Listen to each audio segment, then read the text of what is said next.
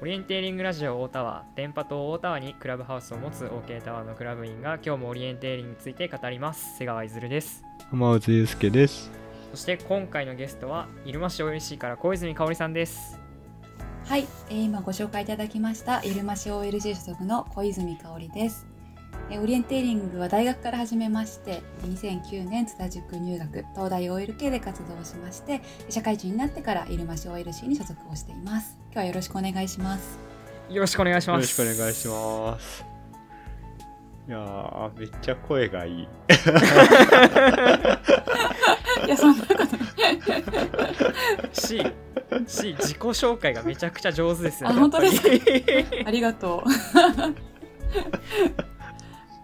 いやもう、ラジオやってると編集とかで声いっぱい聞くんですけど、うん、その中でも声がいいなって思っちゃ。う。ありがとう。いや先日はまず入間市、えー OLC 大会お疲れ様でした。はいありがとうございました。皆さんいろいろあのご参加いただいた方もあのこういった状況の中でしたがどうもありがとうございました。浜松はどうでしたか？参加してみて。いや、楽しかったですよ。うんあの、僕は、あの、高校の頃の同級生を連れてきて、うんうんうん一緒にやって、あの、それこそ、初心者クラス、新茶クラスに参加して、2キロを超エンジョイしてきました。天気も良かったよねうん天気良かった。暑かったっすよね。暑かった、うん、暑かったね。いや超ニコニコでハマーズ帰ってきたからうん覚えてます。そう、ゴールがね、あの、うんかわりさんいたから。うん あゴールを担当されてたんですねはい、ゴールでした。いやね、久しぶりの大会で楽しかったですし、ななんだろう。いや、結構、なんだろうな。いやー、そう、初心に帰っちゃったからな、僕、その、新入生を見て、だから大大会がどうだったっていうよりも、こういうふうに、あなんだろう、オリエンテーリング初めてやるとこういう反応になるんだっていうのをニヤニヤしながら見てたんで、あ、けど、あ、そうだ、嬉しかったのは、あれですね。あの、早稲田とかの新入生がいっぱいいて、うんそう、なんかそういう風にも使われてる、なんだろう、来てるっていうのがすごい、なんか良かったなって僕は思いました。うん小泉さん的にはどうでしたか？今回の大会はそうですね。あ、今でもハマーズも言ってたように、もともと茶の里の大会って私が現役の時とかって結構新刊と被っちゃったりしていて、あんまり現役生とかが行く大会じゃないイメージで、私も現役時代一回も行ったことなくって。僕もそうでしたねうんやっぱりそうだよね。なんかやっぱり年配の方たちがこう参加するような春のイベントと思ってたんですけど、まあ、今はいはい回こういったこともあったし、ここ最近は結構そのいわゆる若手、現役の子だったり卒業してすぐの子も参加してくれていて、まあ、大会自体の裾野も広がっていって、参加の人数も増えていって、まあ、本当に盛り上がりが、その春はちゃんと入間からというふうな歌い文句でやってますが、まあ、一はい発目からみんないっぱい来てくれるので、すごいやりがいがあるというか、嬉しいなっていうのは、うん。はい、感じてますね。あれ何人くらい参加されてたんですか？今回は、えっ、と、もともと400人ぐらい申し込みいたあったんですけど、やっぱりちょっとコロナで緊急事態宣言もあったので、まあ、あの、無理せず、あの、キャンセルも大丈夫ですよっていうことに言ってたので、着手としては300人くらいになったかなっていう感じですねあ。ーうんうん。まあでも本当こんな状況の中だったんですけど、多くの方に、ね、お集まりいただいて、本当にクラブ員としてはみんな喜ばしいというか、はい、喜んでました。そうか。ほうほうほういや、そう。あれです、あの、初めて参加した僕の高校同級生は、うわ、すごいな、なん、あのね、まず会場に来た時に、うわ、いっぱい人がいるってびっくりしました。で、駅からなんか似たような集団が、こう、ゾロゾロ降りてきて、あれ、この人たちももしやオリエンテーリングやる人みたいなこと言って、こう、歩いていくと、お、みんななんか向かってって、で、会場行くと、わ、いっぱい人がいて、なんかすげえおお祭りみたいで楽しいね、みたいなことをまず言ってたのが、うんうんうん。まああったんで、そういう盛り上がりが感じられましたね。ああ、そっか。よかったよかった。確かにね。お祭り感ねあるよね、うんうん。そうなん、そうなんですよ。かけ、それ関連で質問来てるんでしたっけ？そうないんですよ。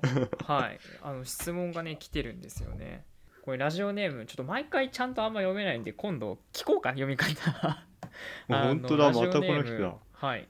あの123ダーさんからです。えスタート123だですよ。スタートすいません。スタート123ダーさんからですね。はいあの所属される入間市 OLC のブログとかでよくクラブ活動に、えー、香織さんも参加している様子が見られますが入間市 OLC で今一番面白おかしい人は誰ですか？あと、えーご年配の方々に馴染むコツとかありますか？とのことです。はい。ありがとす。うごいブログますまでチェックされてるんですそうですね。この方はすごいな。ね嬉しい限りですね。えー、どうでしょう。でもやっぱりまあ面白おかしいと言っちゃなんですけれどやっぱりその中心的な存在っていうところはやっぱり変わらず田中さんわかります？田中宏さん。おじさん田ではい。はい。もうあのブログ見てもらえればわかると思うんですけどもう今8、はい。80歳。いでもう私が現役の時に埼玉県えっと全日本リレーとかの、えっと埼玉県の団長とかをやっていてすごいこう年配ながらこうねじり鉢巻きして「もうやっていくぞ!」みたいな感じで なんてパワフルなんだろうって思ってたんですけどこんな人も入間市オイルシーブにはいるんだなぐらいその時は思ってたんですがはいはいはい今もやっぱりそのなんていうんですかねもう会長とかそういったのはもう随分前に引退されてだんだんこう若手世代に引き継いでますけれども今もこう入間市 OLC のもともと創業メンバーっていうこともあってあ本当にはいこうじ幹となるというかやっぱり田中さんを中心にこうみんなこう盛り上がっていくとかちょっと私たちがこう凝り固まった例えばなんていうんですかね、えー、観察大会とかもまあちょっとやっぱりインカレの運営とかもしてるからこうカタカチカチしたようなきっちりしたものにしそうになった時とかももっと面白うん。くやっぱりクラブインが面白くないと楽しい大会にならないよとかこう言ってくれてあそうだったと思ったりとかすることもありますしなんかそのなんていうんですかね入間市 OLC に必要なエッセンスとしてはやっぱり田中さんがいてこそだなというふうに思っているのでそうね田中さんかなというふうに思いますから押させてもらいますね。へーうん。そうなんですね。はい、いや確かに入間市 OLC ってこうすごいなんかあったかいイメージ勝手に外から思ってて、うんうん。なんか確かに。CC7 もすごいみんなでなんていうんですかもちろん優勝を目指し目指してすごい頑張っているところも、うん。こうよく C7 で見てますけどそれをこう応援すみんなに応援するっていうなんかこう感じがすごいそうそうそうそう。入間市っぽいなって僕すごい思ってるんですよね。うん。そうですね。あの結構競技面でもやっぱりその、ね、上を目指したいっていうもちろん目標はあるんですけれども、まあ、それよりもやっぱりみんなで、えー、と全員でゴールするとか帰還するとかやっぱりそういうことに結構重きを置いたりとかしているので本当になんか大会によってはもう本当に力を均等にするようにして全然これこれどれどのチームも優勝できないよなと思ったらやっぱり優勝できなくって全部4位だったみたいな クラブ対抗とかあったりするんですけどなんかその変に結果にこだわりすぎないみたいなところは、まあ、なんか、うん、入間市 OLC のいいところかなというふうにうん私も今もそんなに競技ガチガチやってないので、まあ、余計にこう馴染みやすいかな居心地いいかなっていうふうには思ってます。はいはいはいはいはい。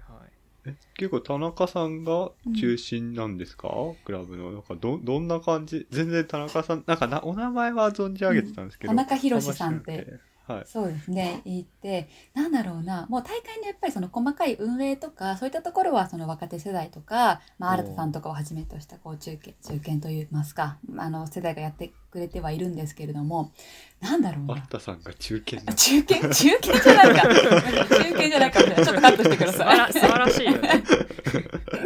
そこに熱さを感じました。い田中さんはこうやっぱりハートかな。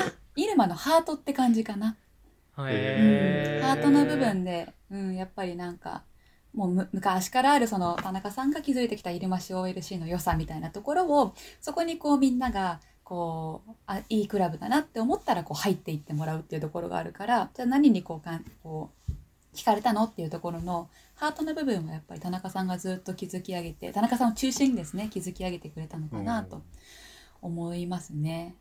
やっぱり入間は若手がメインというよりはその今まで培ってきた先輩たちもう人生の先輩たちの方が 圧倒的パワーもありますし勢いもあるしうん。活動頻度なんかもすごいので、うん、あの引っ張ってってもらってるっていう感じがすごいありますね。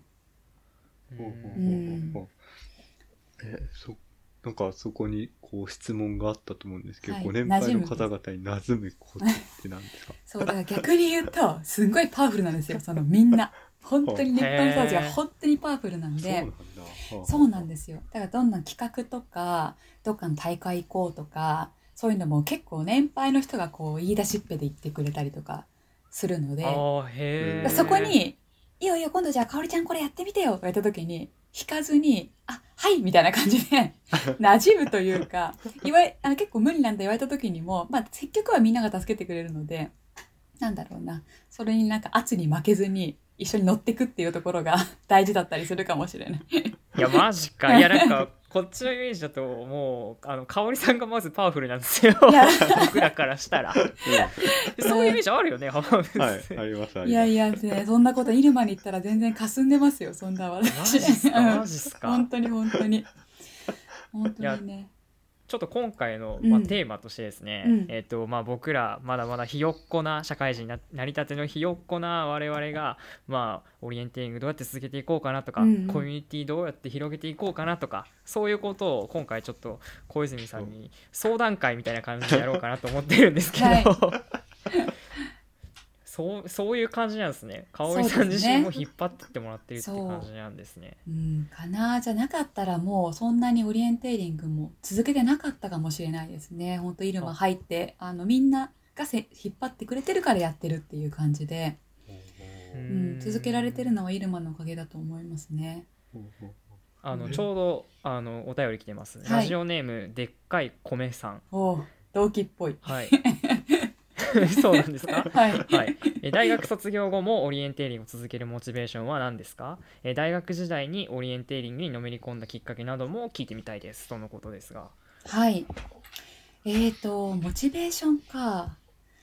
うん、オリエンテーリング続けるモチベーション。でもやっぱりこれは今続けてる人みんな同じだと思いますけど、やっぱりまず競技が面白いっていうことですよね。やっぱり。やっぱりなんか行く前はこうめんどくさいなとか明日の朝早いなってみんなあるじゃないですか。えー、はいなんで大会申し込んじゃったんだろうってあるんですけど、うんやっぱりいざ行っちゃうと、まず大会会場に、まあ平日は仕事でこう追われてながらも土日に行くともうあの頃のメンバーとかがもう普通にいつも通りの同じあのテロテロした格好でいるじゃないですか。テロテロした格好確おーみたいな感じに、そう、気持ちは戻れますし、でかやっにぱりオリエンのレース中はきつくてもう本当にねスタートから1個ぐらいまでもうぜいぜいハーハーしてもう本当体力落ちてなんでやってるんやろうとか思うけども、はい。やっぱりあのポスト見つけてあ見つけてああったあった思った通りてきた時のあの感覚がやっぱり面白くて、もうそれが多分ずっと続けてる理由だろうなと思います、まあ、仲間に会えるっていうのとやっぱりオリエンテーリングという競技自体が面白いっていうところかなと思いますね。うんうんうんうんさっきハマーズの友達もその初めて来たけど大会会場に人がたくさんいてお祭り感があってって言ってましたけど、確かにね今もそれやっぱ感じますよねちょっとは。うん感じますね。ね、いつも行っても圧倒されるし。そう。そうそう。まあ、いあそこに行けば誰かしらに会えるっていうのも結構でかいですよね。うん全く知らない人だけの大会だってことは基本もうない、なくって、みんなもそうだと思うけどうん、誰かしら知ってるっていうのが、うん、大きいかなと思いますね。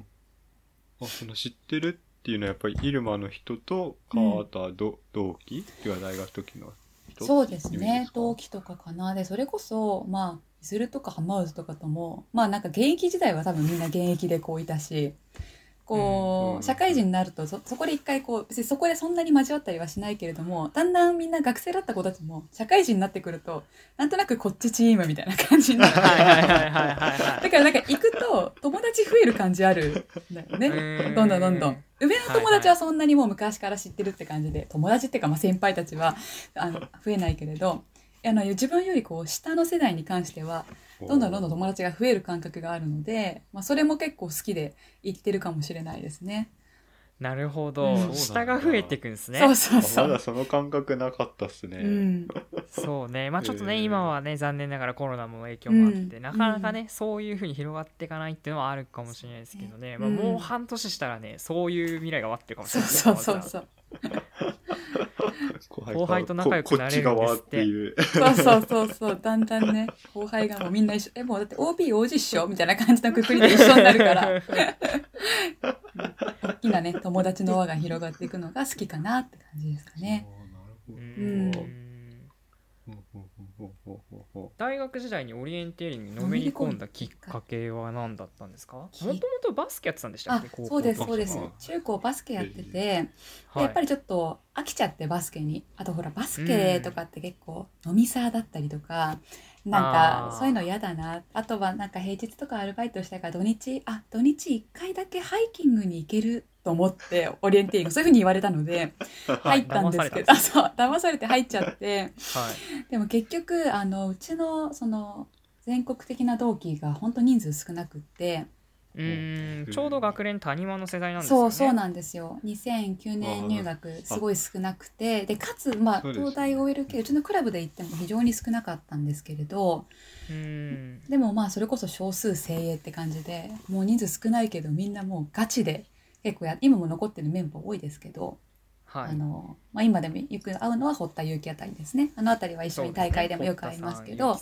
はい。まあ彼らがもうがむしゃらにやってたので、まあ、単純にそれにこう影響されたっていうのが同期に影響されたのがのめり込んだきっかけだと思います。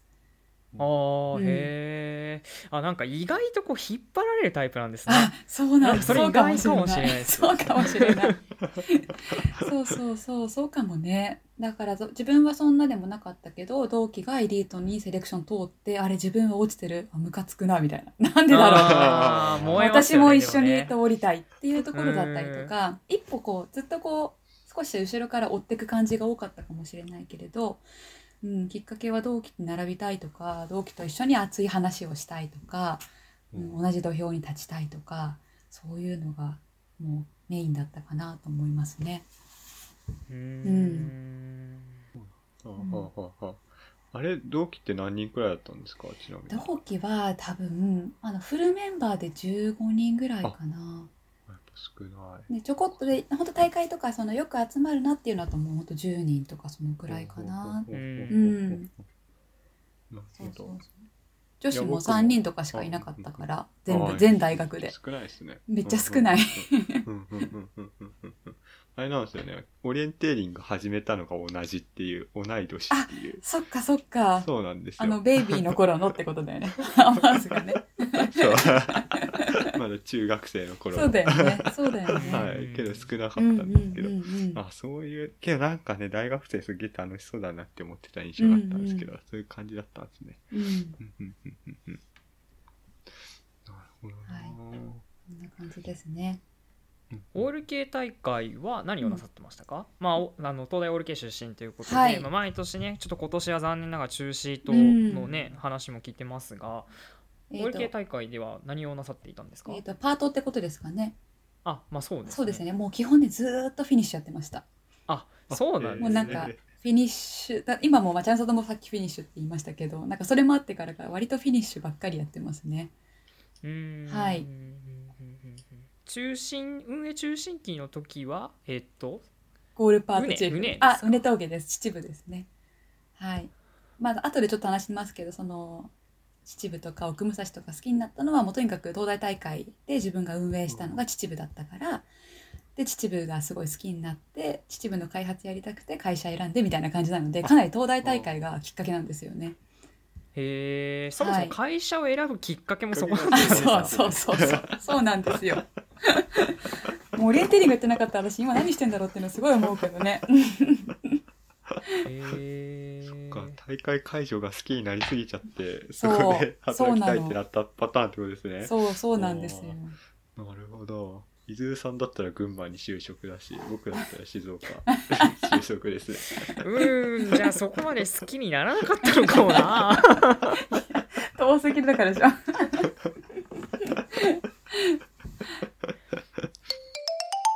あそれでそうそうなんですよ、うん。ちょっとこの話その話もね伺いたいんですけれども、そのまあ西武西武鉄道これ言っちゃっていいんですよね？西武鉄道で今、は あのあの働かれていましてで働きながら大学院にも行かれたんですよね。そうですね。卒。業今年今年卒業された。そうです。ですよね。はい。えっと会社はあの西武鉄道の西武グループの中の不動産系の会社です。鉄道ではない。はいはいうん。ああなるほどなるほど、はいだからえっと西武グループの中で西武の、えー不動産関係をやっていて、まあ街づくりとかえーそういったところをやる会社に今所属していて。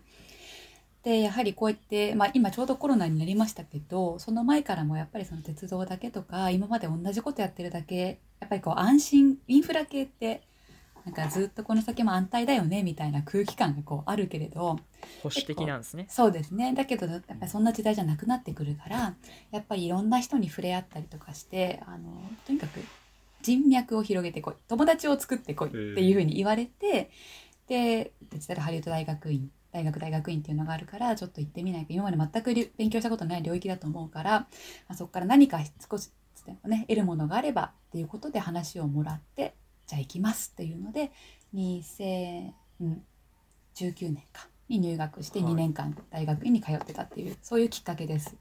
へえそもそもじゃあ友達を増やしてこいって送り出されるんですね。すいやなんか全然保守的じゃないですね。会 社そうだからたまたま私のこうそうね LINE にいる上司がそういう考えを持ってて、だからこれを勉強してこいこれを作ってこいとか逆に指示一切なくて友達を作ってこい。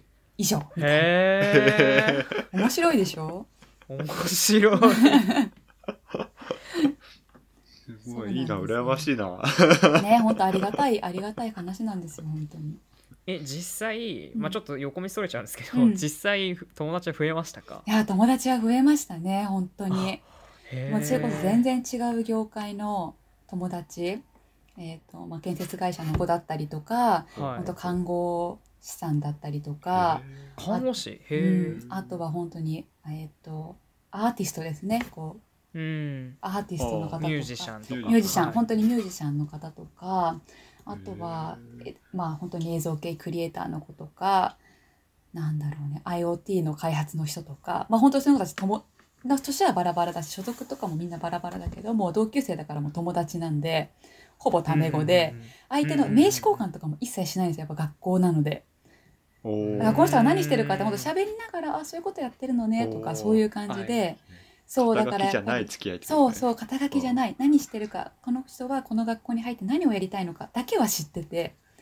あって感じでこうつながっていくっていうところはやっぱりそのあ学校学び屋っていう拠点っていうこういうパワーがあるんだなっていうのは改めて、うん、勉強できたかなと思いますね。めっちゃ羨ましい。いいなって思っちゃった。大学に戻りたいとか思ってああてかすいません。そもそもデジタルハリウッド大学ってうん。何やってる大学ですか、うんうんっていうのが多分大学大学院か。そうね。ですかっていうのが知りたいです。僕もあんま分かんないです。結構あの、まあ、みんながねよく模試とかで書いてたあのデジハリの大学の方は結構 3DCG とか映像系が強かったりするようなイメージなんだけれども結構大学院の方はやっぱり、えっと、これから起業していきたい人とかが、まあ、そういった本当にいろんなことを勉強したりとかでも別にパソコンができない人とかもいる。ガラケーですガラケーパソコン使ったことありませんっていう人とかも別に入学をしてきてそこから勉強する人もいたりするし。あとはうん、あとはやっぱりその一つ一番何を持ってるかっていうとこの社会の何かの課題をデジタルとかテクノロジーの使いを使って解決したいっていう人たちが結構集まってることが多くてへえなので結構医療の方とかも医療系の方も多くてああのー。結構日本のもちろん、えー、と医療技術ってどんどん年々上がってきてはいるんだけれどもどうしてもその先生についちゃっててその技術とかってそれがなかなかこう共有できないとかちょっと俗人化しちゃいますね。そう自分ができるだとできる自分一人でやってるとやっぱりその救える命の数も限られてきちゃうけどもっとこう連携したりもっとデジタルとか使えばもっと救える命が増えるだろうみたいな方とかが多かったりしてでまあそうだから結構ね医療系の方が多いっていうのがね私も入学してみてすごい意外だったところなんですけど。う、んうん、だから本当に様々かな。目的も結構みんなバラバラで本当に60歳もう定年が近くなってきたのでもう第二の人生として新しいことを勉強してやっていきたいっていうちょっとこのいわゆる人生の先輩ゾーンの方たちも結構いたりして、ううん。んね、本当にあの私ぐらいの世代が一番まあ一番多いかなっちゃ多いんだけどそれが全てじゃないっていうか。ううん。ん。っていう感じの学校ですね。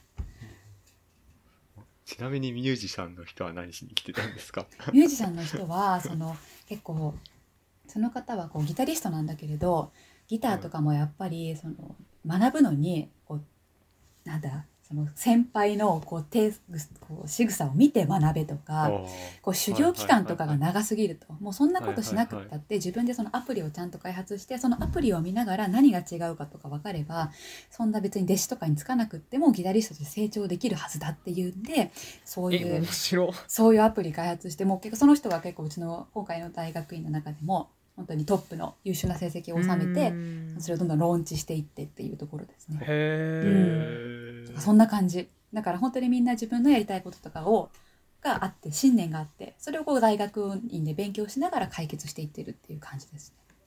うんなるほどじゃあテーマは結構いろいろなんですね。うんいろいろいろいろです。その中で何をなさってたんですかはいえっと私はですね本当はそのデジタル系とかもいろいろやりたかったんですけれども、はい、まあそれはちょっと今後やっていこうと思っていて、まあ、あの自分が、まあ、一応西部の看板を背負って、え大学院に行っていたということもあるので、まあ、なんかその西部線をやっぱり何とかしてなんかこうこれデジタルとかテクノロジーの使う力を使って変えていきたいなっていうのがまず根本的に考えてたことです。はい、でじゃあどこがどこをどうしたいかっていうとちょっとさっきも話したようにもともとその秩父とかあの反応医園がすごい好きで、うん、結構池袋から電車に乗ってすぐこの深々とした緑に包まれ 山があり川も綺麗でいい場所だなと思っていながらもあんまり知られてないなみんななんか秘境の地っぽいなみたいなところがあって。うん、でよくよく調べてみるとこのエリアを昔は本当に奥武蔵というふうに呼んでいたと。はいでそれが大体、えーと、すみません西武池袋線西武秩父線でいうと飯能から、えー、秩父の手前の小丸っていうエリアですね。ここを奥武蔵と呼んでたらしいんですね、まあ、今も、はい、呼ぶ人は呼ぶけれども、あんまり若い人とかは知らない。でどちらかというとみんな奥多摩とか、高尾とかは知ってるけど奥武蔵ってどこ？みたいなところがあるのでうんうんうん、ちょっと奥武蔵が何で今知られていないかとか過去どんな風なこう土地だったのかっていうところをまず徹底的に解剖したっていうところまでしか、まあ、大学院ではできなかったんですけどその研究をしたと。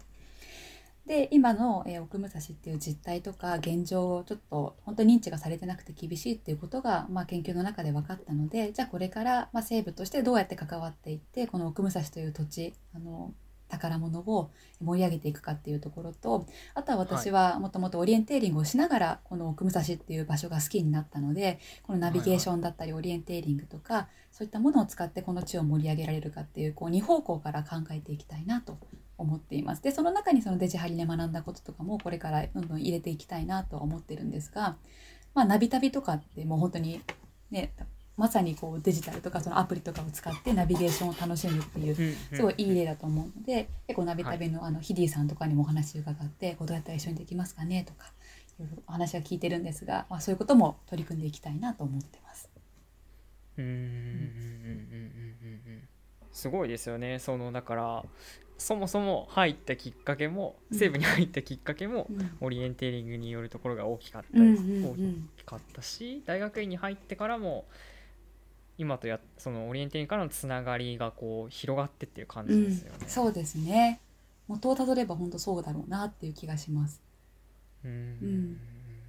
えその奥むまあ奥武蔵ってどういう場所なんですかっていうのをもう少し詳しく聞いてもいいですか？あ奥武蔵はあのもともとえっと結構あの宿場町とかがあって、うん、本当にあのむ昔は結構武士だったりとか商人とかもこう通って秩父と江戸をつなぐようなの間にある場所っていうところだったので、結構そのあの大きめな街道があったりしてですね、い、ろんな人が通ってたりとかあとはあの山岳信仰が栄えていた頃なんかは本当に参拝者の方も多く集まっていたりとか本当に昔は多分全然所沢とか飯能とかよりももうまず栄えていた場所秩父に近い栄えていた場所っていうような場所でしたね。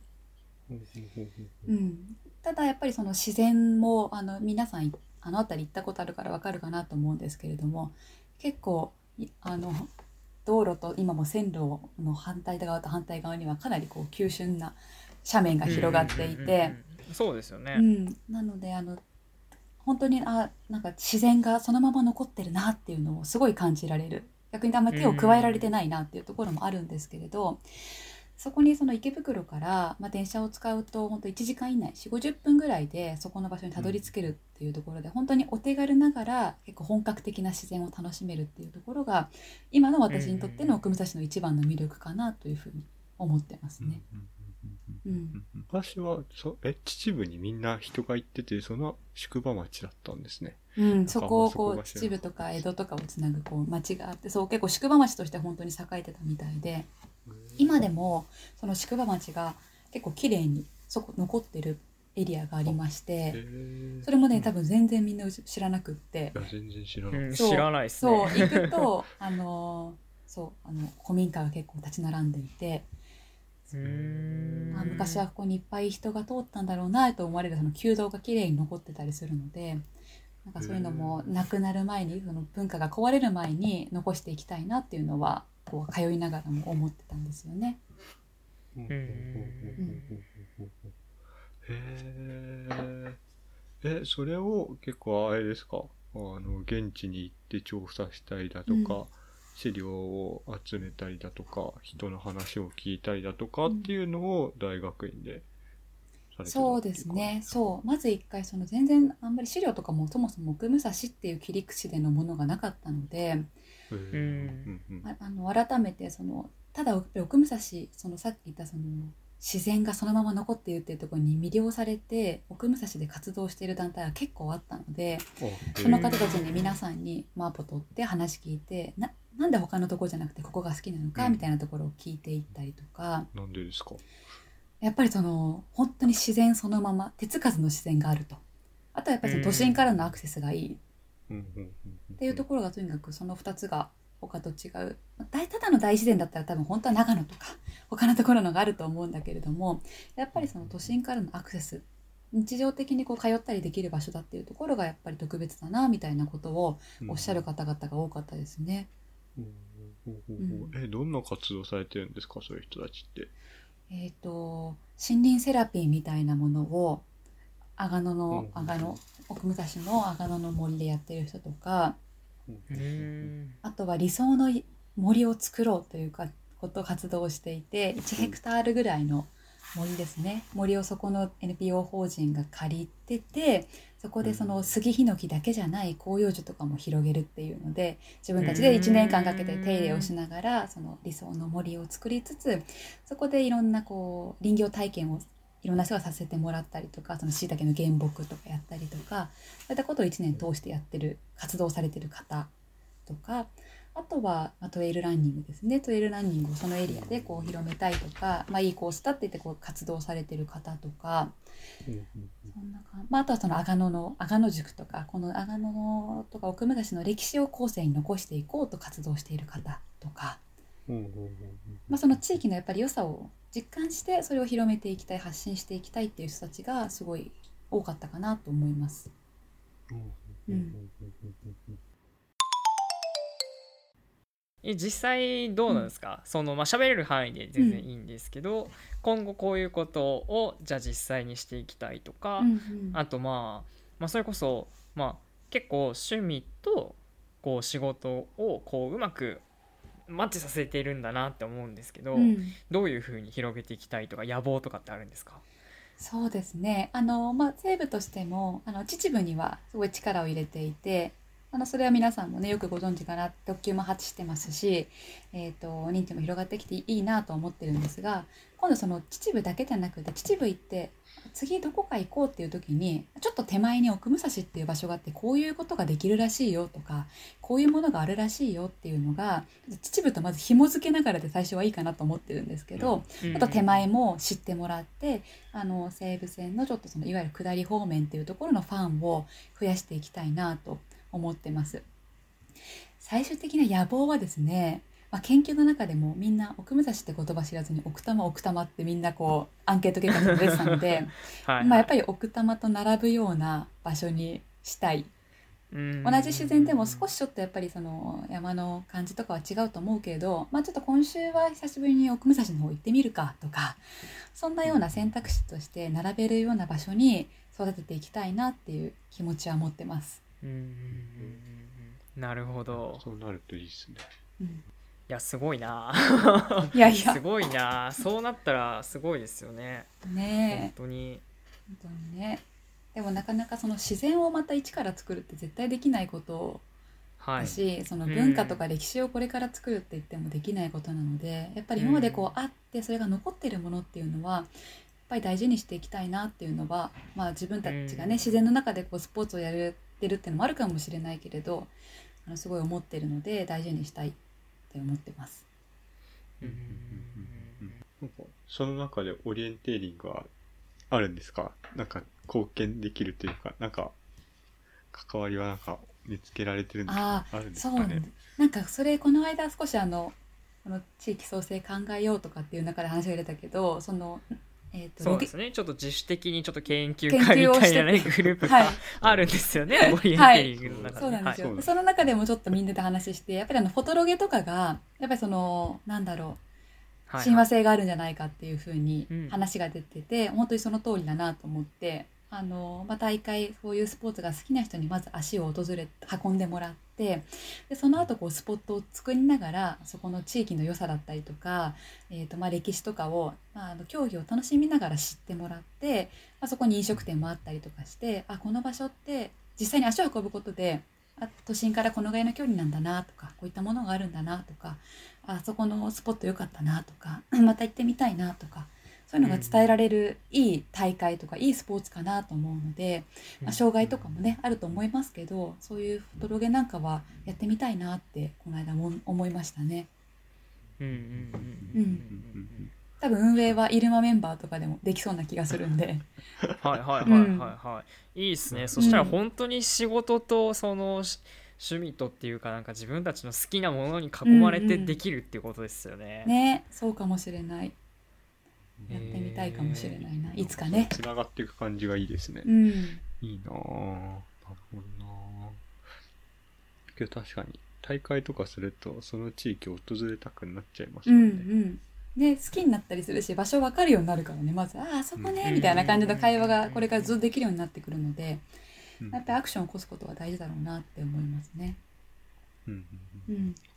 確かに結構水垣で僕大会やったんですけど、うん。大会やったので来てくれた人が、まあ、水垣百名山なんのもあるかもしれないんですけど、水垣に結構あの行ってるというか遊びに行ってるのを見ると、結構おー。なんかうん。まあなんだかんだ貢献したのかなそういうふうにって思ったりしますね、うん。オリエンテーリングじゃないけどキャンプしてたりするうんうんうんのを見るんで、うん確かにそういうふうになっていくといいですよね、うん。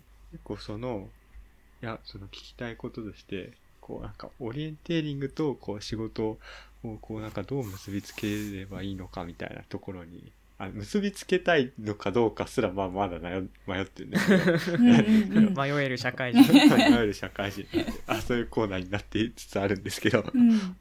今の小泉さんの的にはこうまず、えっと東大大会があってうん秩父好きになって、ん。秩父沿線が好きになって、うん。でそこの好きになったからこうそこに関わる仕事がしたいっていう風になったってことですよね。うん。あのなんかそうそうですね。そう最終的にはそこに何かできるようなこのエリアに何か開発できるようなところにで働きたいと思って今の会社を選んでまあでもそんなぺーのぺーぺーの時に最初からそんなことができるとは思ってないから、まあ、それは常に頭にとか持ちながらもいつかできればいいなと思ってたらいつの間にかなんかちょっともしかしたらそのいつかが今ちょっと来てるのかもしれないっていう感じな。うんそんな部署もともとなかったしもともとうちの会社そそんなにそうそうなんですよそういう部署はなくってえー、なんかうん観光部署みたいのが、でやってるのかと思ってました。そう観光部署はあったりするけどその開発とかそうそういうのはなかったりしたのでなんかまあたまたま今その新しい新規事業とかもややれるような部署に所属してるっていうのもあってなんかこう思ったこととか考えたこととかが形に近づきやすいトライしやすい環境にたまたま身が置かれてるって感じですかね。うんあなるほど。いやそれめっちゃいいっすね。うん、そう。だからやっぱり思いを持ってればもしかしたらこうつながるみたいなところはあるのかもしれない本当に。うんうあそう。ん。え戻るちょっとすみません戻っちゃうんですけどその大学の時にこう開発したいっていうのは、なんかどういうモチベーションなんですか？ななんでしょう？オリエンテーリングをやりたいともまた違うんですよね多分聞いてると。そうそれは。テレインでオリエンテーリングやりたいみたいな感じじゃないってことですよね、そうそれは自分がその西武線に住んでてやっぱりその街の開発をされるとともにどんどん駅前が綺麗になったりうんなんか放置自転車が今までぐっちゃぐちゃだったのに駅の開発終わったらすごい綺麗になって住みやすくなって同じ駅なのにすごい自分に対この誇りが増したみたいのが結構何回経験してじゃあこういうま駅を増やしていきたいなっていうのがまず一つあったのとあとはそのやっぱりみんな都心の開発とかをこう目向けがちだけど私はそのうん。オリエンテーリングやってたのもあったからどうしてもその下り方面の良さっていうのをもっともっとアピールしたいと思ってたから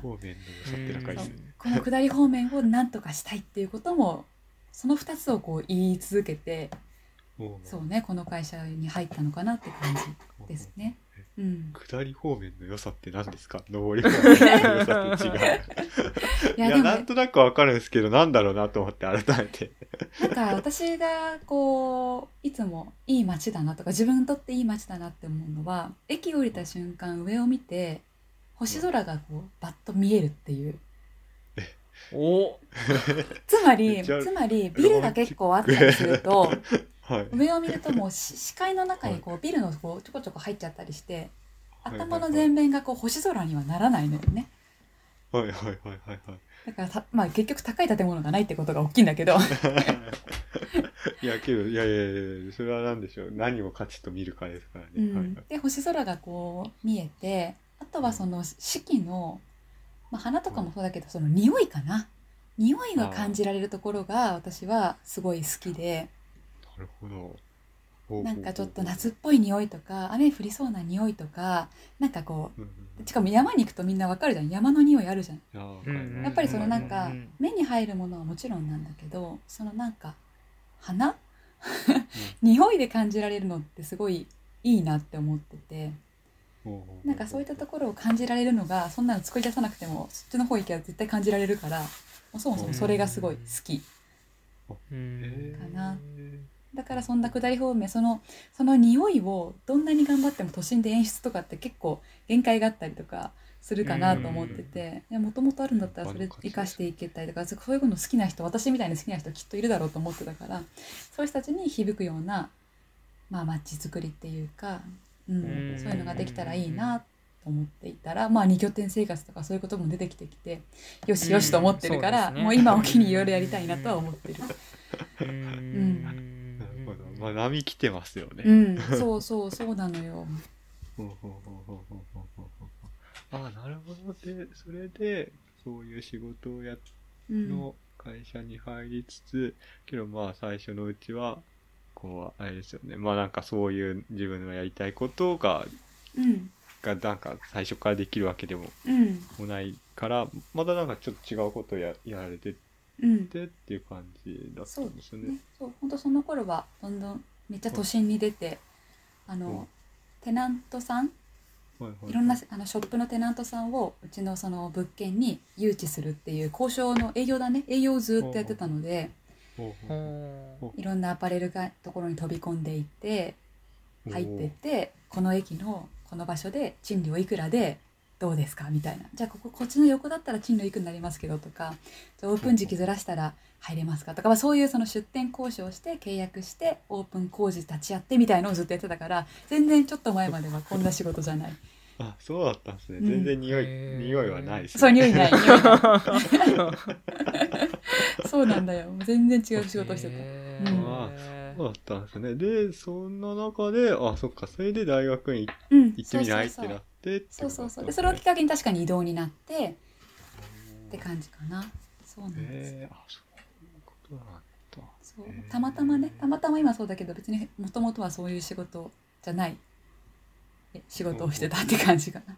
ほうほうほうほうほうほうほう、まあなんかその辺も分か分かってなかったんで、うん。いやなんかはあなるほど。いや 巡り合わせだなとそうか思っそうそうちゃいました。本当にそうだと思います。うんへーへーへーへーへーそうなんだそれで今大学に行って奥武蔵関係になり始め、うん。もう奥武蔵関係って言っていいんですよね。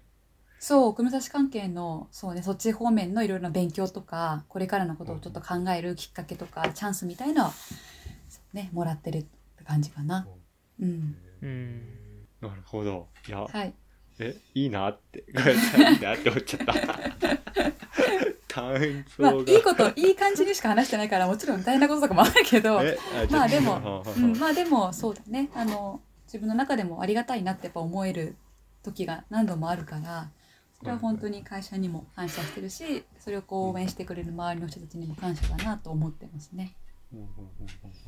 えあれですか？ちゃんとなんでしょう？会社で言うとつ伝わるもんなんですか？その奥武蔵の魅力っていうのは。うん、伝わるようにいっぱい研究をして、あうん、伝えたつもり。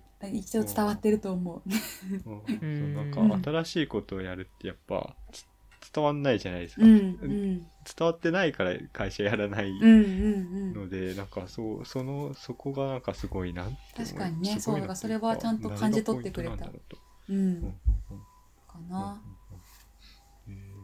えどういうふうにこうアピールしてるんですか？そうなんでしょう？いわゆるそのマイナーなところを、うん。マイナーでかつ土地の魅力土地の魅力がこう分かる人にしか分からないみたいな、うんまあ、オリエンテーリンと似てるような状況があって、うんうんうん。オリエンテーリンも土地のなんでしょう森走るのが楽しいっていう、うん。なんか独特なこの土地の楽しみ方じゃないですか,、うんうん。なんかそれがこうつ伝わる伝わる人には伝わるけど、うん。やってみなきゃ分かんないとか行ってみなきゃ分かんないとか いや何言ってんのこいつみたいになるようなこともある気がするんですけど、うん。なんかそれはなんかどういうふうにこう奥武蔵の場合はこうつ伝えるというか周りを巻きこ巻き込んでこうしうんうん。仕事になっていく、まあ仕事そうですね。仕事になっていくんですか？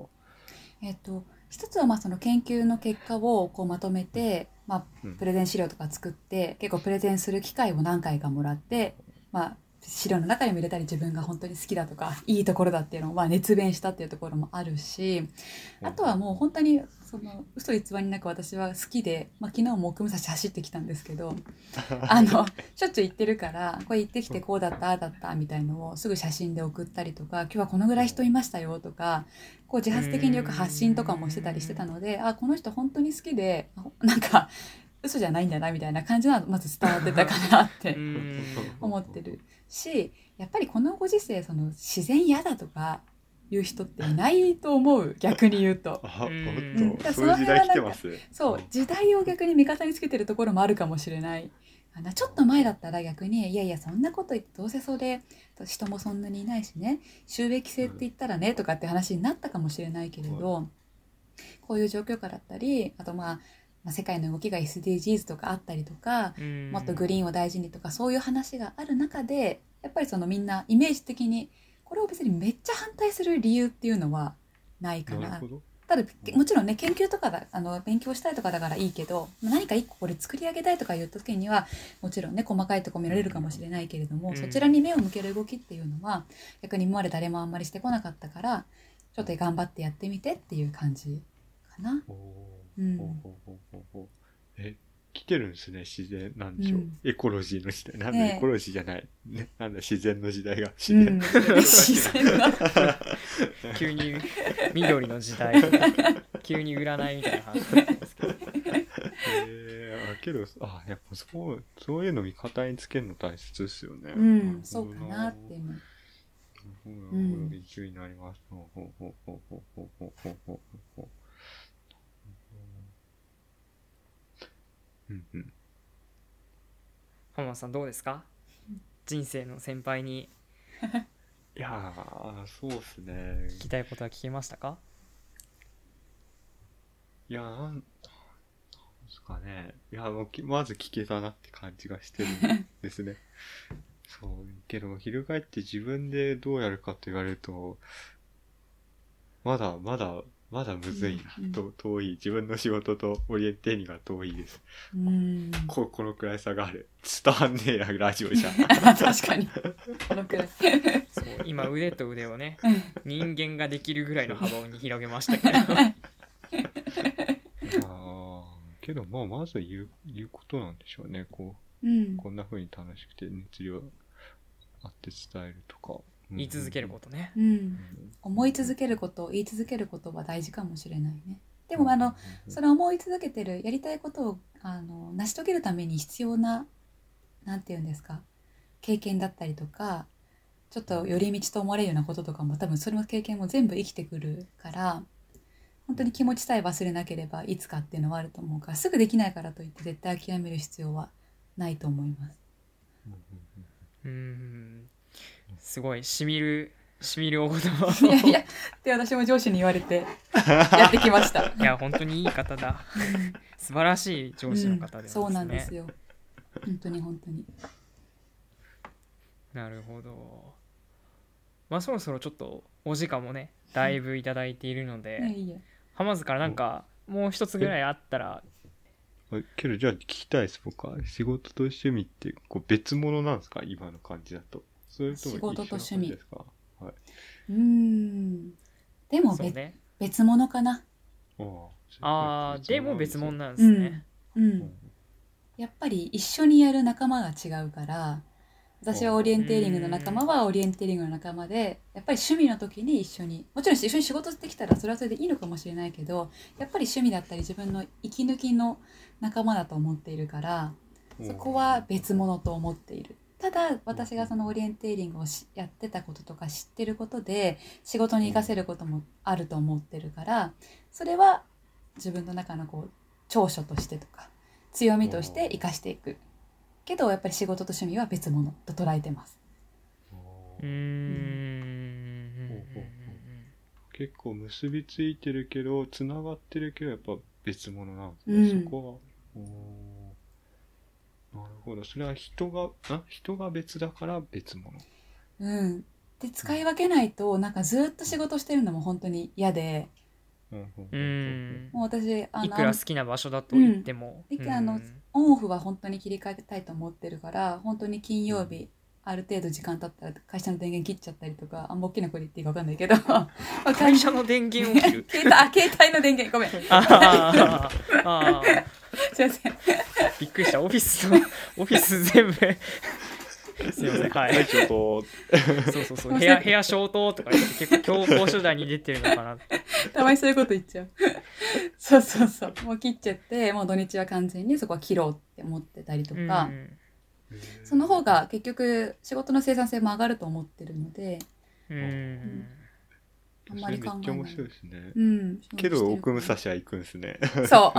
面白いなって思って。そうなんだよね。ね。そうね。なんかそれで思い出しちゃったりとかってことじゃなくてってことうん、ですよね。それはそれで奥武蔵の経験したことをまた月曜日になったら良かったことを書き出してまたやってとかだからまずそこをまた別の自分の経験値を仕事には生かすけれどもなんだろうね、うんうん、仕事のために山に行くのわけではないかな。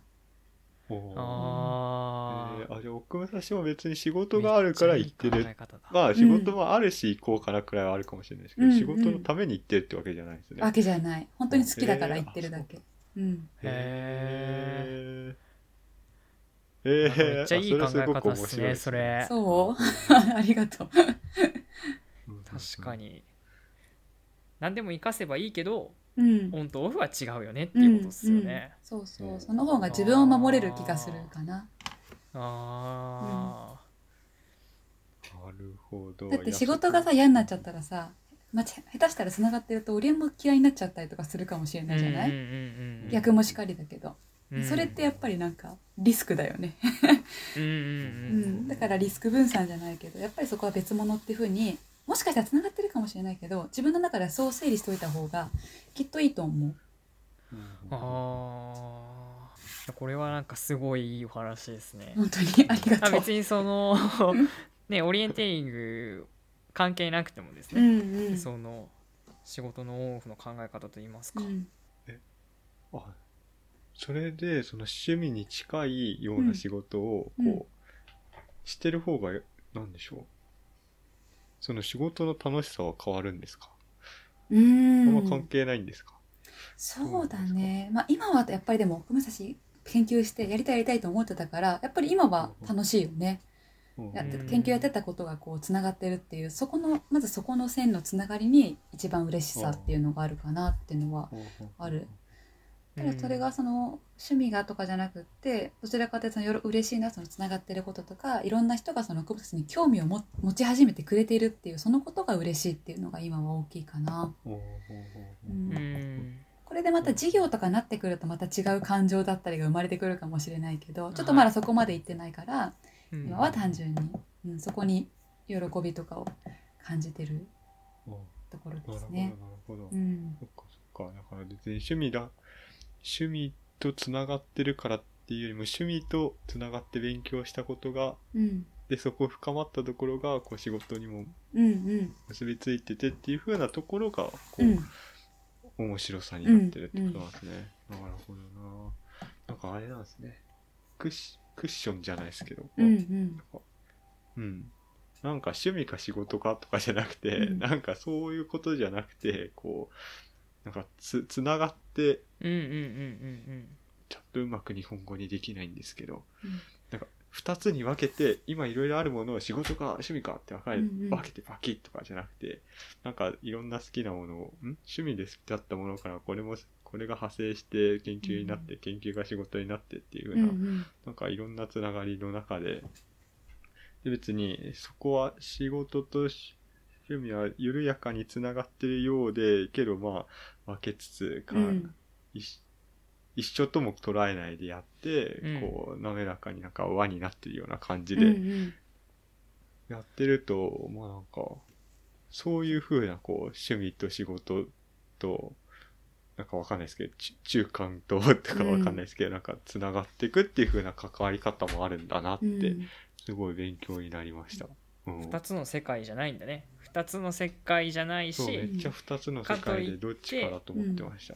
同じ世界として思わなくてもいいっていううんそうだねそうだと思う、へえああ、なるほど。いや、めっちゃ面白いな、それ。なるほど。ああ、ちょっと狭くなってたんで、考え方が。うんうんうんあよかったです。いやでもハマーズわかるわそれすごい、うんうんうんうん 最後質問追加で聞いてよかったですね。よかったです。少しでも参考になれば嬉しいです。ありがとうございます、まあそろそろさすがにエンディングの方にそうですね。行きたいと思うんですけどはいエンディングですね。えっとお便り最後にえっと紹介したいと思います。はい。まあ、簡単に簡単に紹介したいと思います。はい。えっ、とラジオネームかおりさんのありがたいお話を聞きたいさんからです。はい。まああのいろんなお話をしてくださったかおりさんにまあ今回のねラジオの総括だったり感想をいただければなというお便りです。すごい最後の最後にすごい無茶ぶり。まあ感想ですね。感想でいいと思うんですよ。どうしたか今日は。いやまずあの本当声かけてもらった時さい一番最初に言いましたけどそのハマウズとかとまあ全然接点はなかったんですよね現役の時もそうなんですよね。卒業してからも別に全然なかったしでもそれこそ本当にこの奥武蔵の勉強をしてその地域創生の話とかをしてそれをきっかけにこうつながってで、オンラインだからこそこう頻繁にこう会えて話せうんて、うん。で今回声かけてもらって最初「え私でいいの?」みたいな感じので、ね、やり取りをしたと思うんですけれどでもそういうきっかけをもらってこういずれも含めて3人で全然はい。今まで話したこともないような話をして、お互いの脳内をちょっと整理し合ってみたいな。確かに。面白いなって本当単純にオリエンテーリング仲間とこんなことするなんて思ってなかったからすごい面白いなと思ったし私自身もこう2人があそういうことかとかこうなんていうの繰り返してくれたことであ私もそういうふうに思ってあオリエンテーリングやってたんだなとか仕事してたんだなっていうところが整理できたからすごい楽しかったです。うんいやこちらこそ楽しかったです。本当ありがとうございます。いえいえ すげえ、さすがっすね。これ、すごいまとめた。いやいや、そうなんだよ。そう。最初の自己紹介から始まり、そんなことないそうなんですよいや、ありがたいですね。そう言ってもいただけると。はいまあ、我々、ま、迷える社会人に一筋の光をさせていただきました、今日は。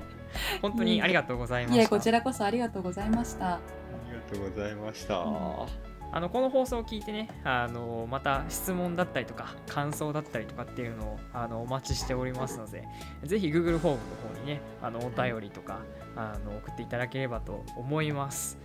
はい。あと入間市 OLC に興味持った方もぜひあのホームページもありますので こちらちょっとあ見ていただいて、まあ、よりクラブのことわかると思いますのでもし何かあれば入会もお待ちしてますのでよろしくお願いします。ぜひ。はい。ぜひぜひというわけで今日はあの小泉さんにたっぷりとお話を伺いました。本当にありがとうございました。ありがとうございました。さようなら。さよなら